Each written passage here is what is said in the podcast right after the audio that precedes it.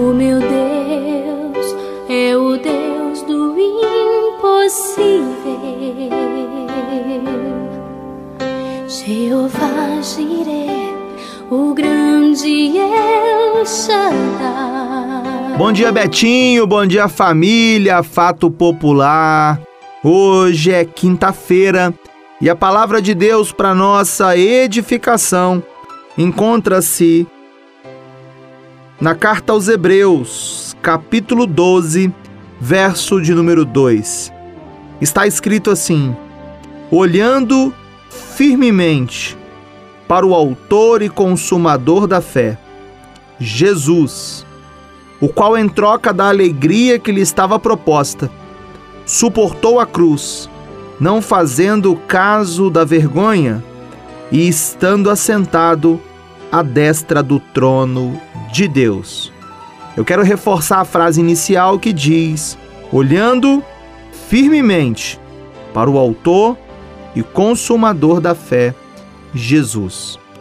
Eis a razão pela qual muitas pessoas estarem desanimando, eis a razão pela qual muitas pessoas estão deixando para trás seus sonhos, seus propósitos, seus ministérios e a razão pela qual muitas até desistem da própria vida. Tirarem o foco de Jesus.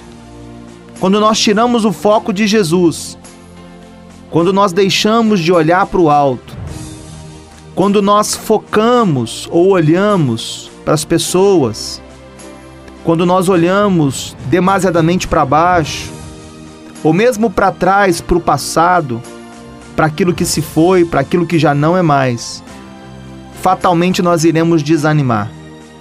Fatalmente nós iremos perder o gás, iremos perder a disposição.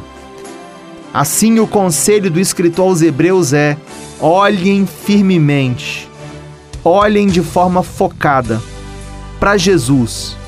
Ele é o autor e o consumador da nossa fé. Que o conselho de hoje, que a orientação dessa quinta-feira, possa ser abraçada por você com responsabilidade. Eu não sei o que está acontecendo à sua volta. Eu não sei qual é o tempo que você tem vivido.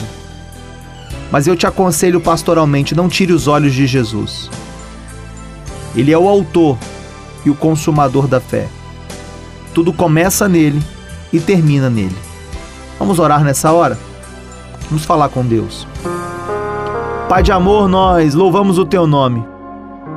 Te bendizemos nessa manhã de quinta-feira, pela oportunidade de falar contigo mais uma vez.